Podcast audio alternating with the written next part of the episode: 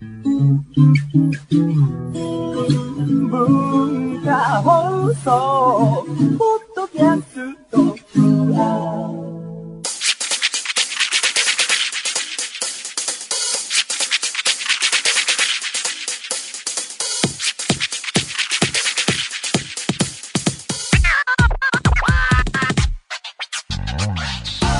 ばんは。内山聖輝のワンルーム。パーソナリティの内山聖輝です。えー、5月も後半に来まして気温が何とも言えない感じ続いてますけれども皆さんいかがお過ごしでしょうか？あ日によっては日中はなんか半袖でもいいねみたいな。でも夜は寒いですけどねとかこうどっちっていう日々が続いてですね。僕的にはとても面倒というか布団も寝る時の布団も微妙というかね。もうさすがにこう冬用の、えー羽毛布団はしまったんですけれども。でしまってじゃあ次何かけるかみたいな、えー朝に寒くなるのも嫌だしっていうんでね。なんかめんどくさいですね。もうあこれならもういっそ暑くなってほしい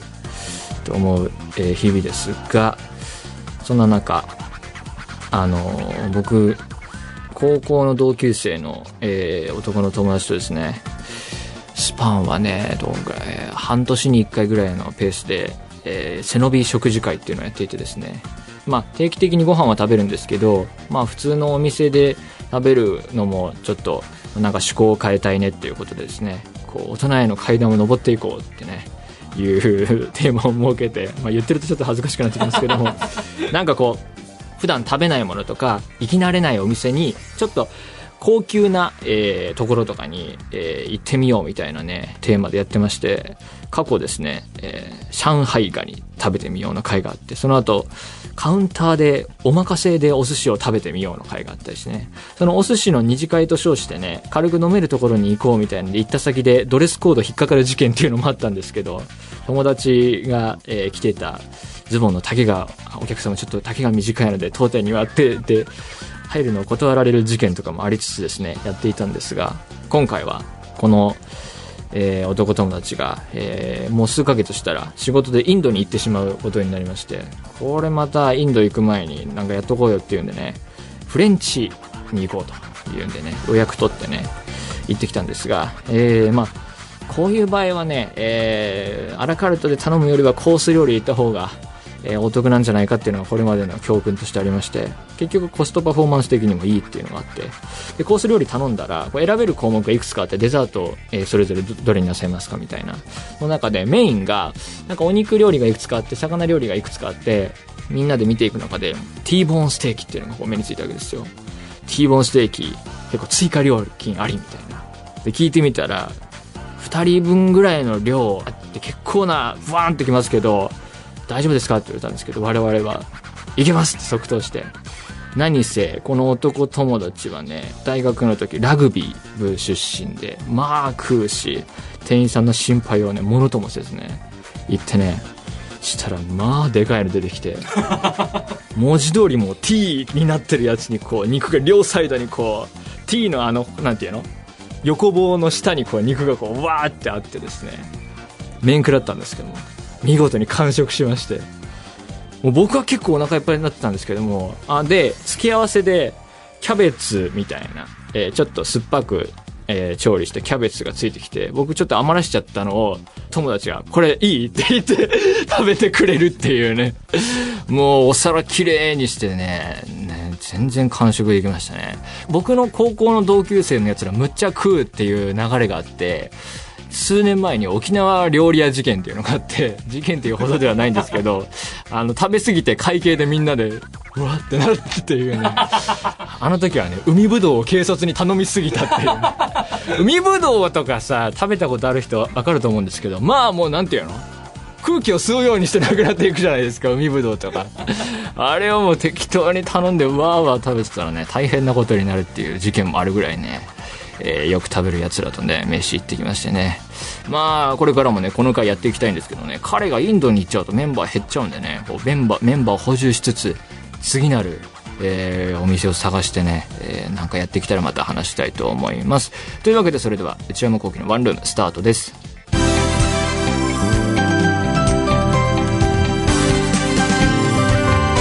内山幸喜のワンルームそれではお便りを紹介します。ラジオネームゆゆさん、埼玉県の方。幸喜さん、スタッフの皆さん、こんばんは。いつも楽しく拝聴しています。私は埼玉県に住んでいるのですが、大学で給食の話になった時に、先玉ライスボールが埼玉県だけのパンだったということを初めて知りました。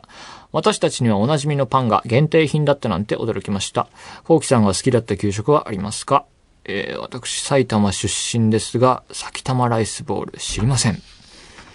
何なんでしょうね。名前だけ聞くとおにぎりかなと思うんですが、パンなんですね。うん。ちょっとわかんないのであれですけども、給食はね、あんまりいい思い出は特にないですね。あん、あんま美味しくなかったような 記憶が。いや、美味しくなかったわけじゃないのかもしれないですけどね。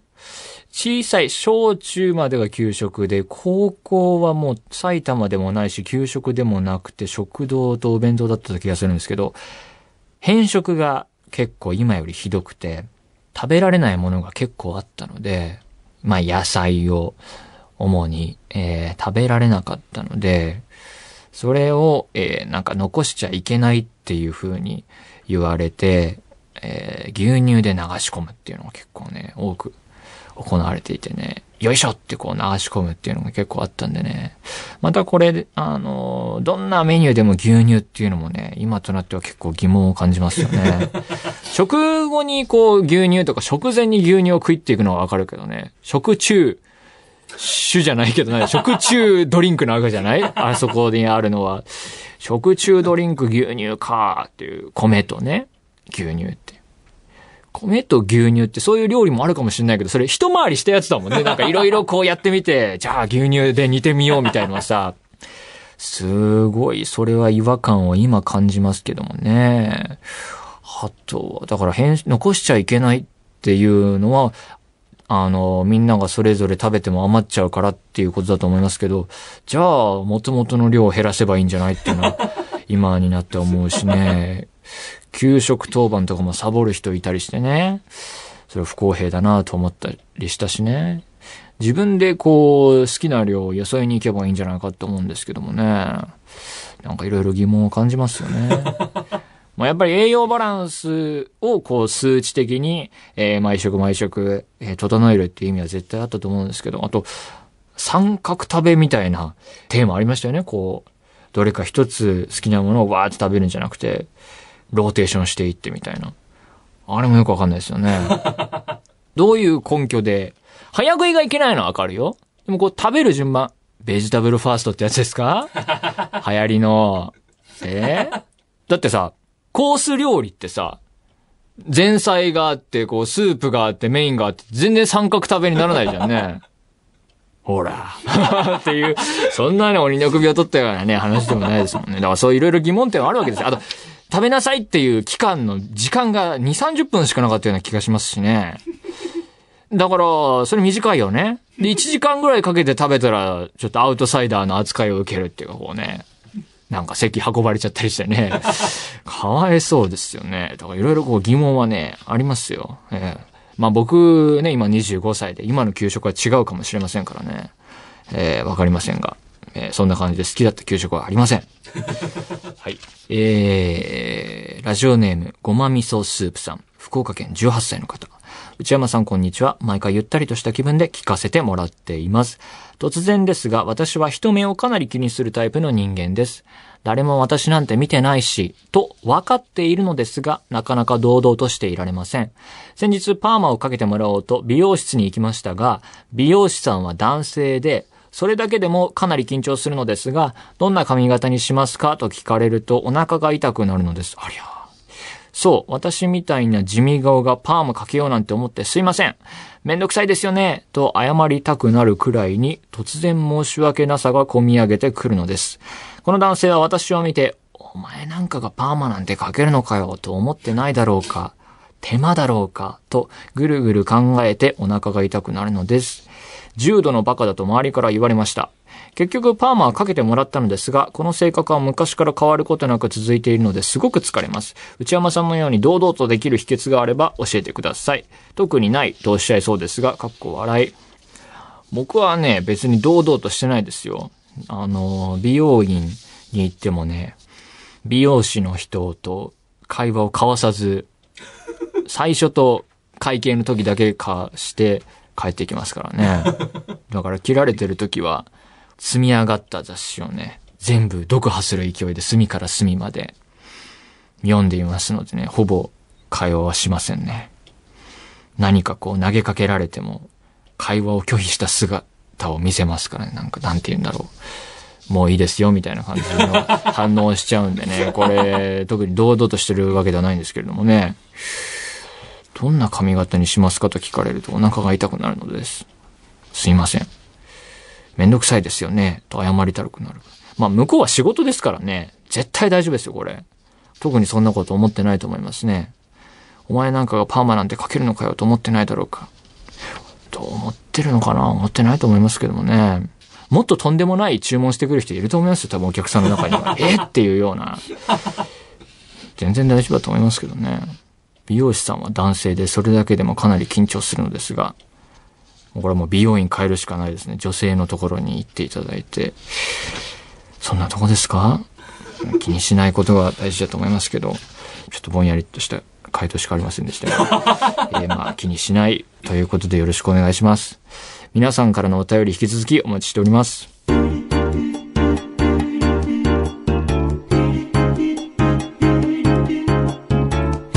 内山幸喜のワンルーム。内山幸喜のワンルーム。続いてはこちらです。お悩みプロファイル。今日から始まった新しいコーナー。というか、先週番組公式ツイッター上で僕も知らないままいきなり始まっていたコーナーですって 書いてありますけれども、確かに知らないですね。始まってたんですか？お悩みプロファイル。えー、5月13日の番組公式ツイッター。突然ですが、新コーナーを始めます。かっこ内山くんにはまだ言っていません。コーナー名はお悩みプロファイル。内山幸輝がリスナーのお悩みを完全分析。皆さんが今抱えている悩みをなるべく詳しく書いて送ってきてください。必ず書かないといけない必須事項みたいなものはないですが、なるべく情報を多めにいただけると、その分詳細なプロファイリングが可能になります。プロファイリングって何なんですかね？分析っていう意味なのかななんか、犯罪ドラマとかでよく聞く気がしますけどね。犯人のプロファイリングとかね。えーと、えー、僕がしょっちゅうメールを紹介するときに、もう少し情報がないとわからないとか、これだけだと答えようがないですねとか言っているので、それを先回りされた感じでしょうか。台本にさ、あの、勝手に作られた俺のセリフが多いよね。前から思っていたけれども。まあまあ確かにもう少し情報がないとわからないとか言ってますね。ちょっと逃げ工場として使ってる部分があるね。これだけじゃちょっと答えようがないとか、ね、言ってる可能性ありますよね。そしてメールがもうありがたいことにいろいろ来ているというわけで、えー、プロファイリングやってみましょうか。ただこうやって情報を多めにいただけると、と言った結果、どのメールもすごい長文だっていうね。まあでも読んでいきましょうか。えー、まずは、ペンネーム、ウイさん。内山さん、こんばんワンルーム。いい挨拶ですね。ツイッターの公式アカウントのつぶやきで新しいコーナーがあると知りメールさせていただきました。早速、私の悩みは、大学受験のことについてです。私は、私立、私立の高校に通う高校3年生、かっこ、女です。現在第一志望にしているのは内山さんご出身の早稲田大学です。はい、私、早稲田大学を行きまして、卒業しました。私の学力は英語が偏差値65くらい、国語が60、日本史が55くらいです。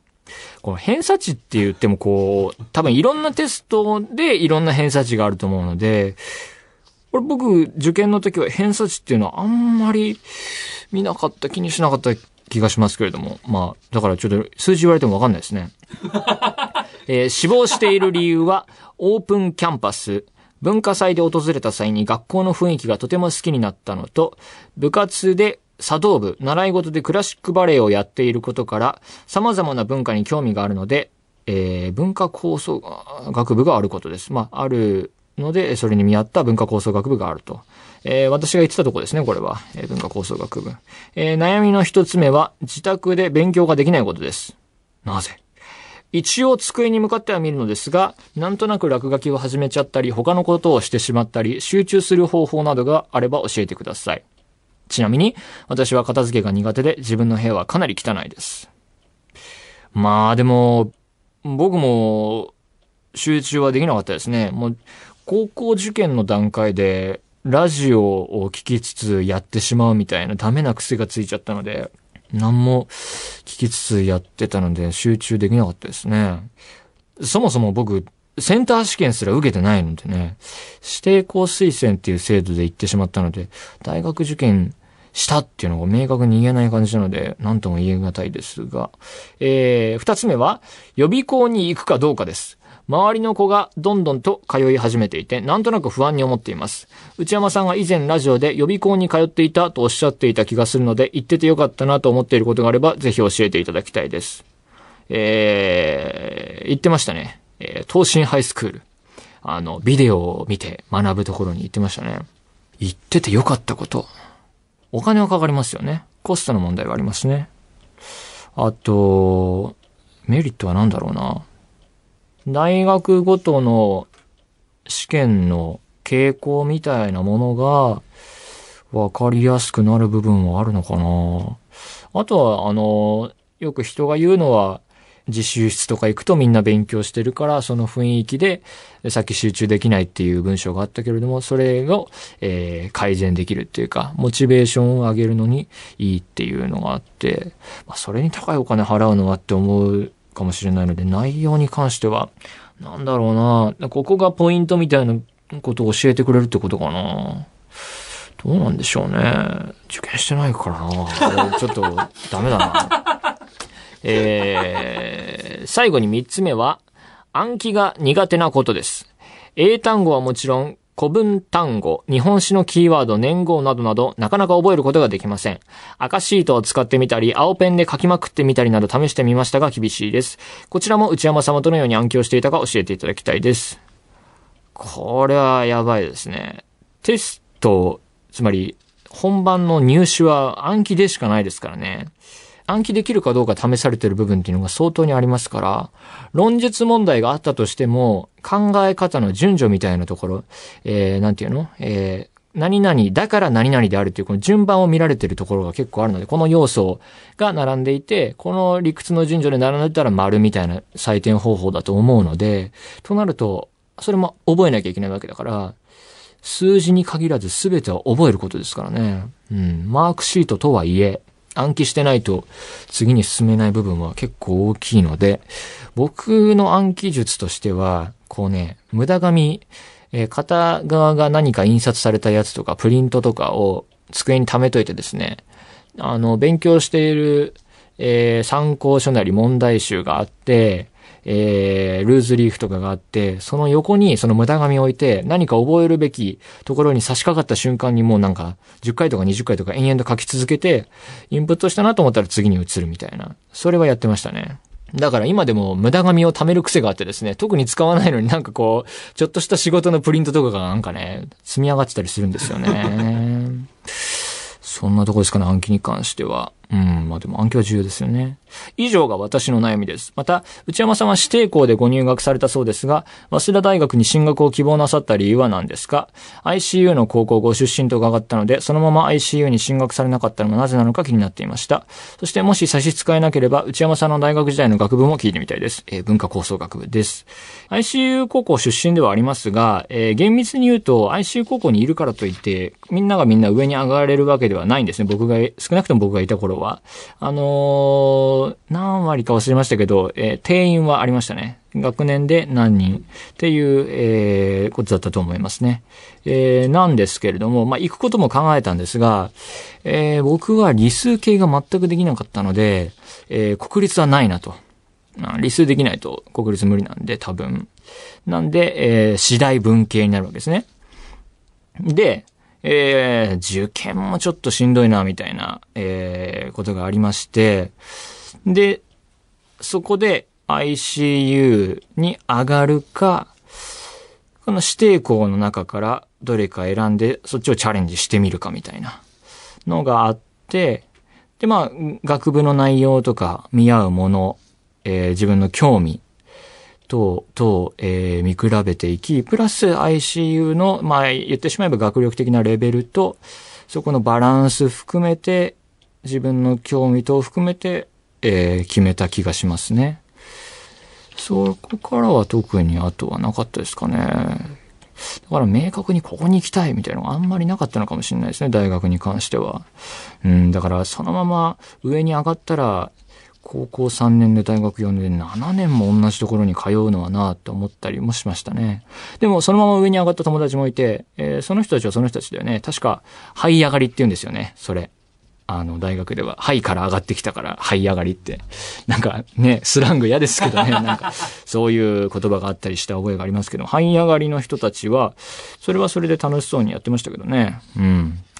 えー、長くなりましたが以上です。ツイッターのつぶやきにあった例とほぼ丸かぶりの相談内容ですみません。いえいえ。これから長い長い受験生の期間が続きます。しかも私は妹が中3なので姉妹ダブル受験になるのが不安材料の一つです。学校も家もピリピリしそうだなと。内山さんのラジオを週1回の楽しみにしつつ、内山さんの後輩になれるように、えー、受験勉強頑張ります。これからも応援しています。内山さん大好きです。ありがとうございます。まあね、このラジオを聞きながら勉強するなんていうね、ことはね、もうお勧めしませんので、今すぐ、今こう勉強なさってるんでしたら切っていただいてね、えー構わないので、えー勉強に集中していただければと思います。さあ、というわけでやってみましたが、お悩みプロファイル。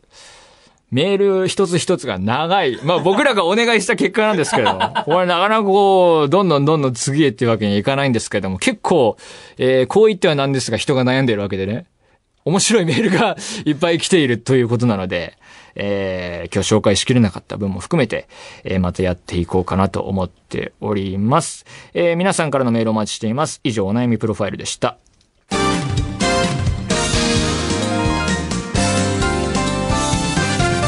内山幸喜のワンルームブルーアルバムこれはこの部屋に置いてあるブルーな出来事が詰まったアルバム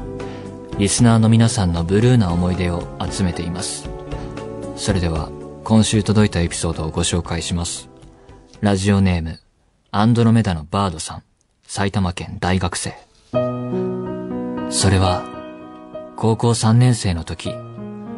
文化祭での出来事です。私のクラスの出し物は、お化け屋敷で、学級委員の女の子が、クラス全員の当日の仕事を割り振り、シフトを組んで、メールで知らせてくれました。しかし、そのシフトには、私の名前だけが書かれていなかったのです。私はそれまでの文化祭では、部活の仕事があり、クラスの出し物に参加できていませんでした。部活を引退して、やっとクラスの出し物に参加できる、喜んでいたこともあり、私の存在を忘れられたことは、本当に寂しかったです。結局学級委員の子には、私の名前が入っていないことを伝えられず、当日はこっそり友達に仕事をもらってやり過ごしました。まあ、こういうのって多分こう、メールが来て、パッと反応できたらこれ、全然ね、軽く済んでたかもしれないですよね。あ、部活で忙しいと思ってたんだ、ごめんね、ぐらいで済んでたかもしれないですよね。ちょっとこう、返すのにためらっていたらっていうことかもしれませんね。お化け屋敷ね、僕もね、高校1年生かなの時ね、クラスでやったんですけどね。僕の仕事はね、そのお化け屋敷で出てくるお化け、いろんなこう各地の文化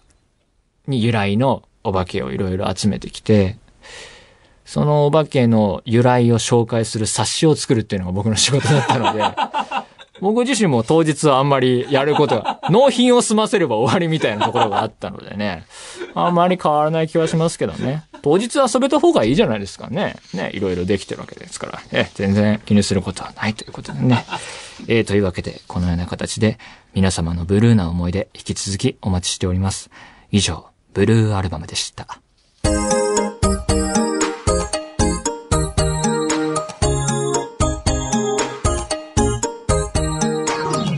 内山幸喜のワンルーム、そろそろお別れのお時間です。えーここで、えー予告なんですけれども、来週は音楽ネタの特集をやりますので、えーポッドキャストで、えー曲等は権利関係の問題で流せない部分があるので、えー100%、えーそのまんまポッドキャストになるっていうことはありませんので、えー全部楽しみたいという人は、ぜひ、えー本放送を聞いていただければと思います。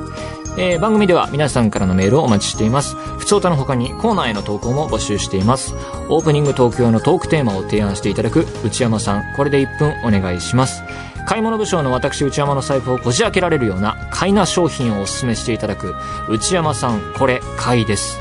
皆さんが体験したブルーな体験を教えてもらうブルーアルバム。そして今日から始まった皆さんの悩みをなるべく詳しく教えていただくお悩みプロファイル。他にも初上陸もののグルメを取り上げる初上陸キッチン私が最近見た映画についてただひたすら語るムビログ。映画以外の話題を取り上げるテーブルコラム。これらのコーナーで取り上げてほしいお店やテーマ作品なども募集中です。アドレスは one.joqr.net one.joqr.net one の綴りは one です。番組公式ツイッターアカウントは、アットマーク、ONE、アンダーバー、JOQR です。こちらもぜひチェックしてください。ポッドキャストも配信中です。更新時間は毎週月曜日のお昼12時予定です。それではまた来週、さようなら。